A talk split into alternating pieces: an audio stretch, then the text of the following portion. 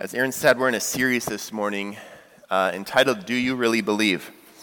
And uh, you probably all have one of these in your pocket. Don't take it out right now.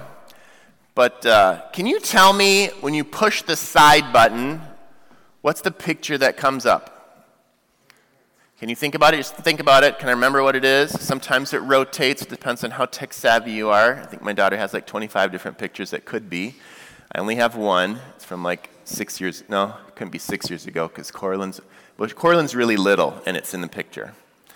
Uh, if you open your phone, there's usually another picture behind your apps. Do you know what that picture is? Can you, can you picture it right now? Probably you can if it's familiar, if you work really hard. But when's the last time you really looked at it? I haven't really looked at mine too uh, closely. This morning, what we're looking at in this series are some verses in the Bible that sort of end up at times feeling like the background on our phones or the wallpaper there. We know what they are. We can tell you about it. I can tell you what the picture is of there. It's a picture of my wife and Corlin uh, up on the North Shore at Gooseberry Falls. I can tell you, you know, all about that. Her hair's on, her hair is braided. Corlin barely has any hair because she's only like eight months old, and our babies don't get hair till they're two, something like that. But I haven't really looked at it, and sometimes if, if you were to say, see me open that, open, open that, and see that picture, you might actually be captivated by little Corlin and the scene behind her. And what we're going to do in this series, Do You Really Believe, is look at a verse from each book in the New Testament. We're, we're not going to get through the whole New Testament this calendar year. We couldn't do that. We have to do multiple verses a week to do that. Uh, but we're going to look at a pretty well known verse in each book of the New Testament and try to make it jump off of the background of our phone, to look at it a little more closely, to admire the truth uh, what is revealed about God and us and eternity in each of these verses. Last week we looked at uh, Do you really believe that you are called to make disciples? Matthew 28 18 through 20, known as the Great Commission. This week is Do you really believe loving God is most important? And we're looking at Mark 12, verses 30 and 31. This is repeated multiple times in the New Testament, actually. Um, and it says, you probably could say it with me. If you want to, feel free. Love the Lord your God with all your heart, with all your soul, with all your mind, with all your strength. Second is love your neighbor as yourself. There is no command greater than these. It's known as the Great Commandment. Jesus was asked a question What's the greatest commandment? And he, because he's God, he can say, Actually, there's two. Let me tell them to you. And actually, I think what you'll see this morning, I believe the reason why Jesus said there's two is that they're so linked uh, together that you really can't do one without the other, and um, that's why he tied them together. One of I, just returned from a sabbatical a few weeks ago, and I had a big chunk of the summer off uh, to uh, read, to pray, to rest. I realized uh, a little over halfway through that I needed, I was more tired. I was tireder than I thought. That's not a word. I'm an English major. I know that. I was more tired than I thought I was. didn't re- in many different ways. But one of the delights um, from uh, that time, that extended time, is that I, I really do like to read. And so I read fairly widely. I didn't just read, actually, I, I put all, I have a couple different book lists. I have like, these are some of the classic literature texts that I haven't yet read that, as an English major, I would like to read because I think I would enjoy them. Um, I don't put anything on those lists because I think it's good for humanity's sake that I read it. So, like some of those really long, like Moby Dick, I'm never going to read it. It's just too long for me. If you really like Moby Dick, I'm sorry. But there's some, some books, I don't put books that I don't enjoy on my lists usually, unless it's like an important book that I would try to. There's not very many of those in the literature text. Then there's books that are like have to do with my work like, so I'm a pastor, so leadership, church stuff, um, how to like uh, help people grow, uh, how to um, how to do my job, how to preach better, communicate better, lead better. I, I didn't take any of those books on sabbatical with me because it was too connected to work, and I wanted to take a break from that. But then there's a book, a category of books of just like fun books that I'd like to read. Sometimes they're fiction, sometimes they're nonfiction. Uh, historical things or biographies. And then there's books that are like, these are books that I would like to read because I think they'll help me personally become a better man, become a better husband, become a better follower of Jesus. And I read a bunch of those. I ended up reading about 20 books, and I have a couple that I sort of started but didn't quite get all the way through that I'm still working on. Um, and the, the books that were in that category of like personal development, spiritual, developing my own heart, my own walk with God, um, there were several of them that kind of interconnected with different topics. Um, I took a, a retreat. Um, I had some good advice on the way back out of sabbatical, I was uh, given some advice by a couple people who had taken them, said, take a couple of days in, in just of solitude at the end. I had already planned to do this at the beginning, but take a few at the end to uh, reflect and be alone and, and uh, think about what. I don't know if you could do anything about that, Kent, or not. It's a little crackly. Um, think about what, what the Lord's been speaking to you. And that was a highlight for me. And one theme emerged. It connected several other themes, but one broad theme emerged, and you'll see it come out in the message this morning. And here's the theme it was three words it was receiving from God. Is over and over um, throughout uh, the weeks that I had off was that uh, God was just asking me to receive from Him something. Actually, quite a few somethings comfort, compassion, care, love. My sermon in a sentence, this, well, so here's what, here's what I often have done in my life, and I think that's why this came out. Um, I'm a doer. I like to get stuff done. Um, I like to. I like the sense of accomplishment. I checklists. I really like checklists, like getting those things checked off. Um, if I did something that wasn't on the list, I write it on there and then do check marks. That makes me feel good. Some of you are like, that's so dumb. I get it. I, I, it is kind of dumb, a little bit. Um, and I have focused, I think, for a big part of my life, and certainly most of my following God life, which is about 25 years now, um, of what I can do for God, what I bring to God. And I have fairly ineptly and, and far too infrequently been thinking about what I can receive from God His love, His delight, His compassion, His comfort. And so when we read a verse like, Love the Lord your God all your heart, soul, mind, and strength, and love your neighbor as yourself, if you're in a space like I have tended to be most of my life, what we're really thinking about is how can we do that better? Right? I'm going to twist it a little bit. I actually think how you can do that better is receive from God more. Here's my sermon in a sentence Being loved by God is where loving God and loving others starts. Being loved by God. Receiving his love more deeply into us. What would it be like for you and I to receive God's love into our heart, into our soul, into our mind? into our strength, our bodies, our physical bodies, more deeply. I think, well, what happens is that we naturally want to love Him back, and it kind of just overflows on the people around us, which is why I think God, Jesus put those two together. That if that happens, those things happen together. Let's look at these, this verse, these two verses, uh, uh, and make a couple of more observations. Love the Lord your God with all your heart, with all your soul, with all your mind, with all your strength. First observation is that loving God is holistic.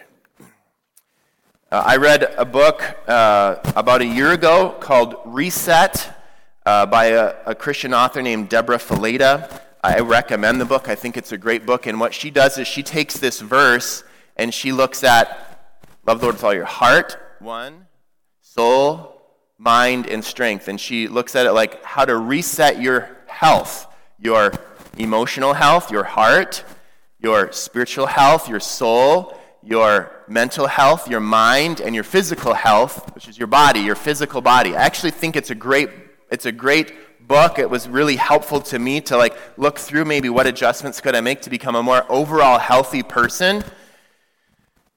And I think it's good to think about how we can love God in those ways or allow God's love to penetrate those parts of us our heart and emotional life, our soul, our spiritual life, our mind, our thought life, our mental life, and our bodies, our physical life.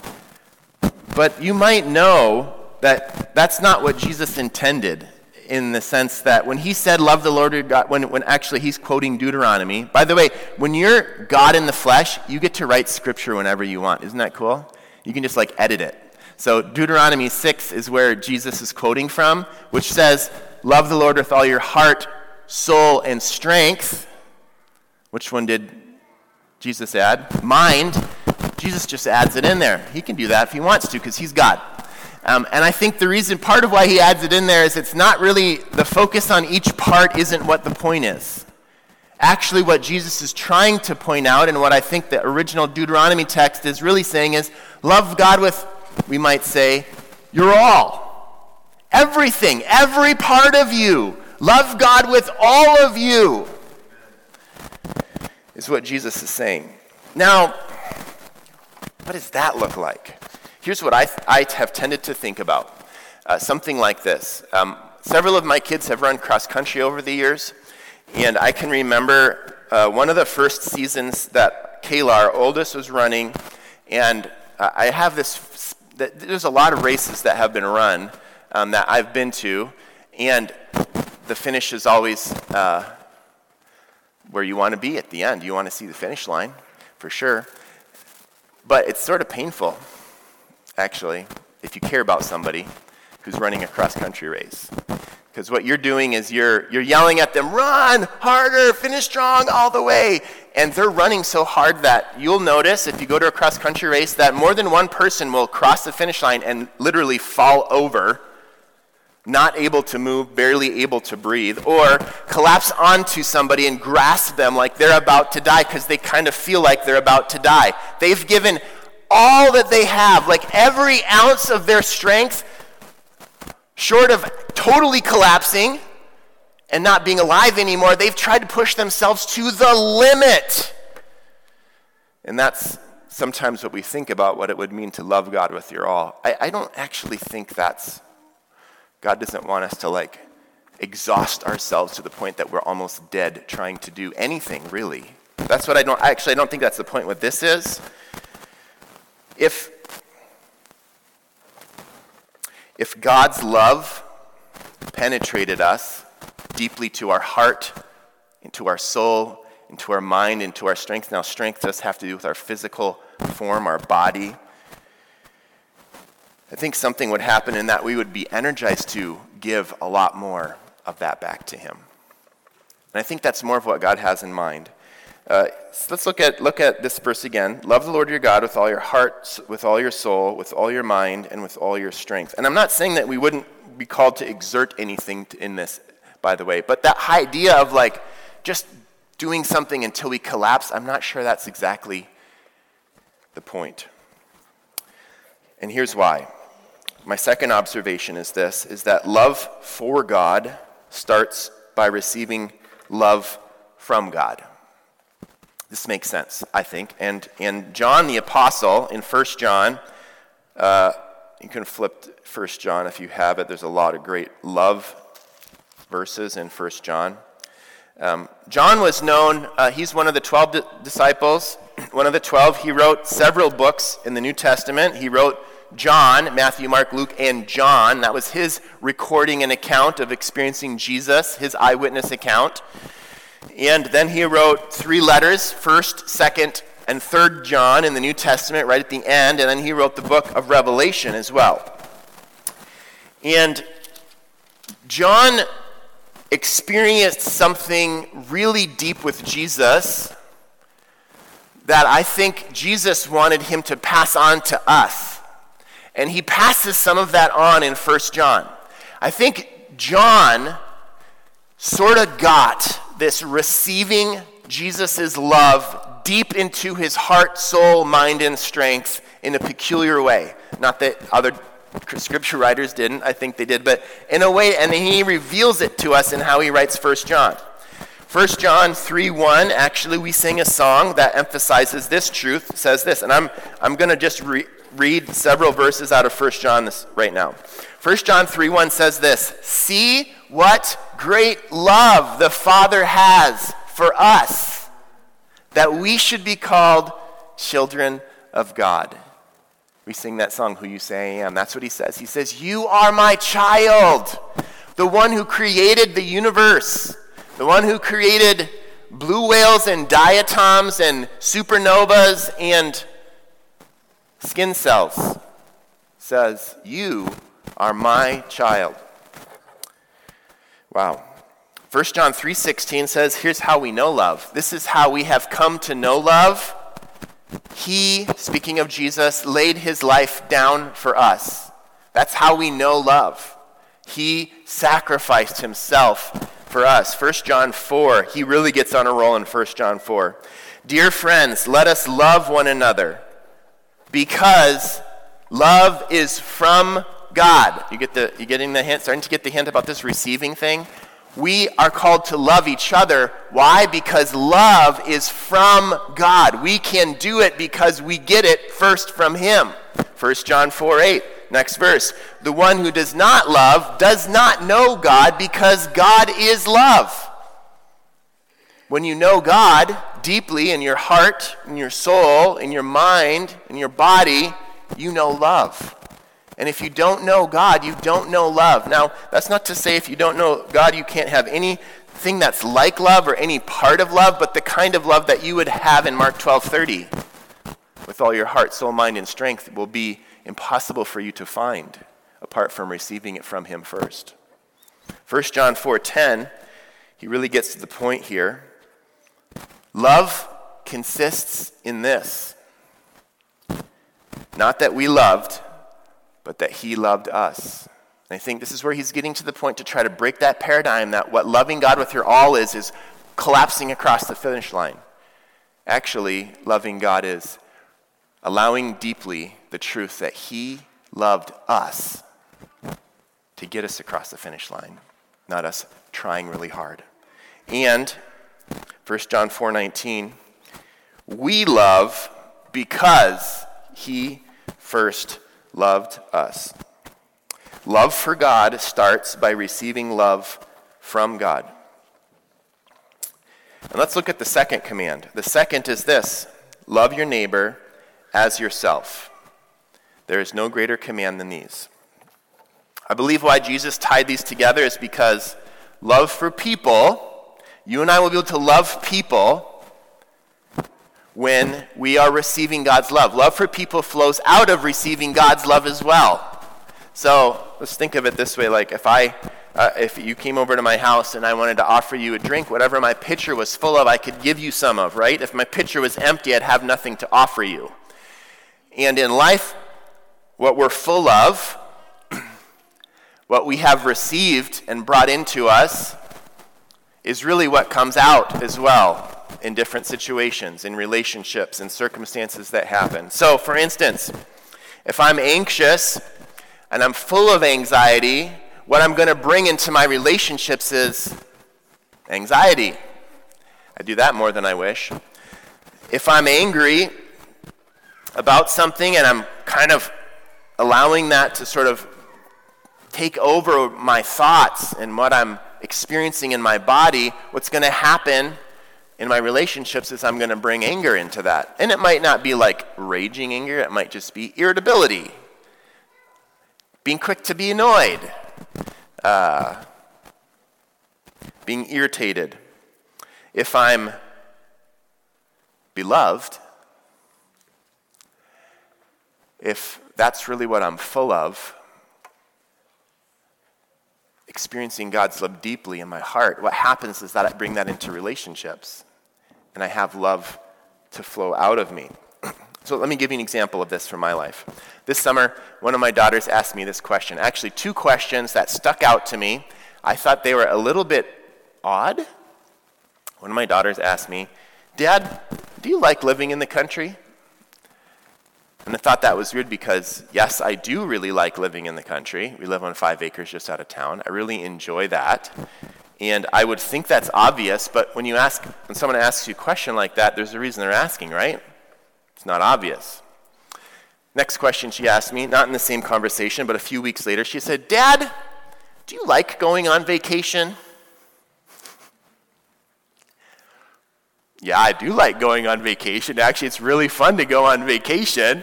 I really enjoy that. There were a reason she was asking that, those questions. Mm, you could probably guess a little bit why. The first one, I think, was we were in the midst of doing, do you like living in the country? We're in the midst of doing some of the things that you have to do when you live in the country. There's chores and things to take care of, and, you know, mowing and cutting bushes, and we have chickens you have to take care of, and all these things. And what was coming out of me when my daughter asked me that question is joy and delight was not coming out of me. it's not what I was full of. What was coming out of me was anxiety because there's so many things to do, frustration because things aren't being done the way that I would hope for them to get done. I don't really remember, I'm just making it up because these are the sorts of things that often come out of me. The second one I remember a little bit more clearly. Do you like going on vacation? Because she had asked the first question, I was kind of like, okay, there's a theme here happening. Something's coming out of me that is not in line with what I think is inside of me. I like both of these things. I delight in both of these things. I enjoy both of them, but that's not what's coming out. And so then I kind of recognize, well, I do like going on vacation, but I don't really like getting ready to go on vacation. It's kind of stressful got to remember all the things that you have to pack and everybody's all over the place you're trying to I, we don't like to come home to like a messy house so usually try to like do a little bit of cleaning and make sure the lawn gets mowed and all that kind of stuff. I don't really like that. And really what, I, what why she was asking is because what was coming out of me was anxiety and frustration about that. The long-term answer to that problem by the way, for me, is not for me to change my behavior, although it needs to change. You know, I, I don't want to be a frustrated, anxious, irritable person for you or my kids or my wife or anybody else. I don't want to be that. I want that behavior to change. And it, I want to put effort into that too. I, I'm not saying that I don't do anything. I do want to change that. But what really needs to change deeply in my heart is this is that I would receive more deeply the love, the delight, the compassion, the joy that God has in me. And then that behavior probably will change a little more. God has a lot more patience with me. He has a lot more compassion on me than I do. So, sadly, my love for you, and so I don't feel left out, your love for me actually does reflect our ability of, to receive God's love into us in big ways. In big ways. And it's oftentimes my lack of receiving love from God that's more obvious than I would wish. So, over the course of the summer, at some point, I, have sort of slowed down how I'm reading the Bible. Um, I'm goal oriented, so I'm not trying to get through it all in this year. Um, and I'm reading some passages fairly slowly, and it's been really delightful. Um, and I've been meeting with God in a different way and hearing Him actually speak to me r- more regularly as I've slowed down. And uh, I can't remember when I did it. I, I know that uh, this is, uh, I can't remember when I did it the first time, but I've con- continued to do it. And after I read the scriptures, and uh, I'm beginning to ask the question, Jesus, what do you want me to know here? After I write a few reflections about what I think is going on in the passage, I'll ask him, Jesus, what do you want me to know? And then I write down what I hear uh, God speaking to me. And it's pretty personal because it usually has to do with me and my life, what he wants, to, wants me to know in my life. And I'm really grateful when he does that. And so I've been ending my journal entries in a way that I haven't ever done and feels a little strange, but I write these words. I actually feel very awkward saying it out loud to you right now. I write down, Oh Jesus, I love you. I really do love you. And I only write it if I mean it. If I'm choosing it, if I'm uh, thinking it, um, if I'm feeling it, if I'm entering into that as a response of being loved by Him. When He speaks to me and meets me in a personal way. I think I'm receiving a little bit more of His love into my life. Now, one last observation. The second greatest commandment is this Jesus said, Love your neighbor as yourself. There is no greater command than these. Now, as we receive God's love into us, our ability to love other people expands. And it becomes easier um, sometimes. Sometimes it requires effort to love people that are hard to love. You probably don't have anyone in your life that is hard to love. It's probably all easy for you. No, of course it's not easy. Just like it's, I, I, wish I was like Jesus, where he just able to love all these people. Like I read some of the people that he loved, and I'm like, I would not have supper with them. I would just not want to spend time in their presence. I'm sorry. This is just me being honest. I am not as loving as Jesus. I would love for it to be easier. It's not always easier, but I do think as we receive God's love, God does give us grace to do some things that might be harder for us to do on our own. But there's a third person that we forget about loving in this passage. The one that the two that we think about is we think about loving God and we think about loving others, right? But you see a third person in this verse that we're supposed to love? Love your neighbor as yourself. Love yourself. Only love other people as you love yourself. Now, this is not Jesus saying be narcissistic, obviously. A heart that has been transformed by receiving God's love, heart, soul, mind, and strength, is not going to be narcissistic. Be the opposite of that. This isn't self centeredness. This isn't selfishness. However, I love that this is in here because really, uh, your love for yourself, my love for myself, is evidence that you and I have received God's love. If you've really received it, let me give you a few questions to see if perhaps it might be helpful for you to adjust how you view yourself through God's lens of love for you. Let me, because these questions are presented to me. I think, I think some of these questions I picked up in a book or two that I read this summer. I wish I could tell you which one I can't. How do you talk to yourself about yourself? Is it how God talks to you about you? How do you think about yourself? Let's just say when you mess up when uh, things aren't going your way?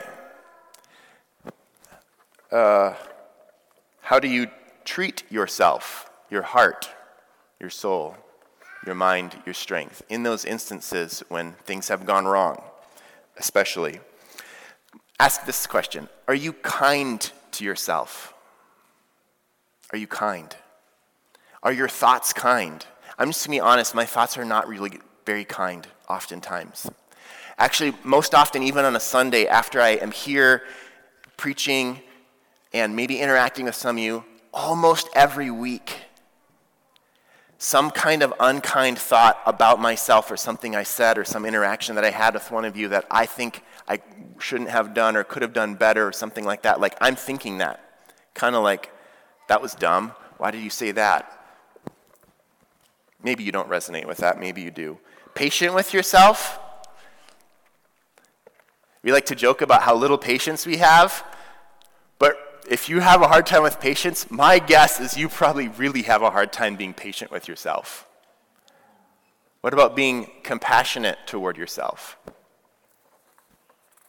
Self compassion is a bit of a buzzword right now in the area of mental health, and you can easily categorize it into sort of like this psychobabble idea that doesn't really apply to me. But I think self compassion, rightly understood, is loving your neighbor as yourself, having compassion on yourself the way Jesus has compassion on you. He understands us. Receiving God's compassion would empower us to have compassion for ourselves and other people. Here's why I think we don't. 1 John 4:18 says, "There is no fear in love. Instead, perfect love drives out fear." This verse has been kind of a conundrum for a couple decades for me. Now I kind of get it, but I've always kind of not gotten it. Like why is that in there? I think, I, am thinking now, maybe part of the reason why that's in there is that you and I are actually afraid at times, maybe more times than we admit, to be vulnerable enough to allow ourselves to be loved as deeply as God loves us. To be able to think about ourselves the way God thinks about us, to treat ourselves the way God treats us and it would really empower us to treat other people. I realize that when, I, when I'm frustrated with my kids, I'm usually frustrated at myself at some level. That's kind of why it comes out. Oftentimes, like I wish something were different, and it kind of just comes out of me. Being loved, really opening yourself up to being loved, which means like being known completely and like admitting all of that and saying, and God still likes me, like He still enjoys me, even though I'm kind of a screw up at times, or at least I have screwed up at times. It requires risk, it requires vulnerability. All of you guys probably love to be vulnerable, transparent. I don't. It requires trust. We are often afraid of those things. And I think for that reason, sometimes we are really the person that gets in the way of us experiencing and receiving God's love. Just afraid. We're afraid to allow ourselves to be loved like that. But, friends, I want to say this morning, I think it's the most important thing. Loving God is the most important. And I don't think we have a chance of really doing that unless we are being loved deeply by God. I think you will love God with all of you if you've received his love into all of you. I think you'll be able to love your neighbors well if you've received his love into you. I think you'll be able to love yourself the way that God loves you when you've received his love into you. Being loved by God is where loving God and loving others starts. Let's stand for closing prayer and we'll sing this song. It's entitled Our God. It's really a celebration of who God is.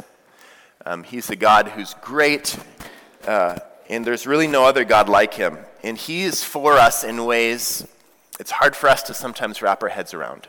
He really is for you, He really is for me, He really is for us. Let's pray. I want to pray a blessing over you that God might open up doors in your life, in your heart, in your soul, in your mind, even in your physical body, that you might be able to receive more of His love into you so that you might be able to love Him more unabashedly, more fully, and love other people and yourself that way too. Let's pray. Lord Jesus, thank you. We're just people, and you know we're just people. And you don't expect us or anticipate that we'll be able to be you exactly. Thanks that you know our frailties. Thanks that you know our limitations. Thanks that you know our weaknesses. Thanks that you know our failures. Thanks that you know the worst things about us. Thanks, and you still delight in us. Thanks that you know the best things about us in ways that we sometimes don't even recognize, and you take joy in those. God, I want to love you with all of my heart, soul, mind, and strength. And I want to love other people the way that you love people. I know my ability to do that hinges on me receiving your love deeply into my heart, deeply into my soul, deeply into my mind, and deeply into my strength, into my body. God, would you empower us who are gathered here together?